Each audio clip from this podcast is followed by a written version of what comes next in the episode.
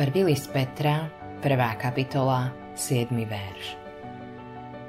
Aby vaša skúšaná viera, o mnoho drahšia ako hinúce, ale ohňom preskúšané zlato, bola vám na chválu, slávu a česť pri zjavení Ježiša Krista.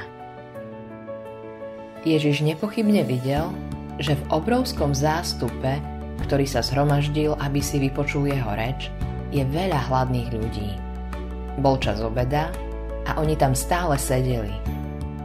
Obrátil sa teda na Filipa a spýtal sa ho, kde nakúpime chleba, aby sa títo najedli? Evangelium podľa Jána, 6. kapitola, 5. verš. Naozaj Ježiš žiadal Filipa o pomoc, ako by si nevedel rady? Zjavne nie. V skutočnosti nám nasledujúci verš prezrádza – ale to povedal len preto, aby ho skúšal, lebo sám vedel, čo urobí. Šiestý verš. Filip v podstate povedal, že na nasýtenie všetkých ľudí by bolo potrebné malé bohatstvo. V žiadnom prípade to nemohli zvládnuť. Vtedy Ondrej poznamenal.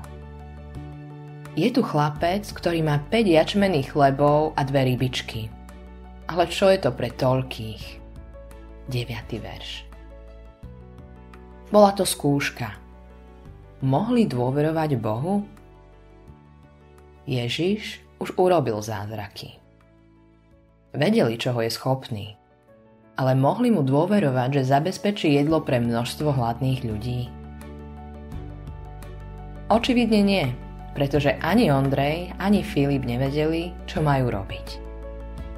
Ježiš však rozmnoží tých 5 jačmených chlebov a dve ryby, aby nasítil 5000 ľudí, pričom im zostalo 12 košov jedla.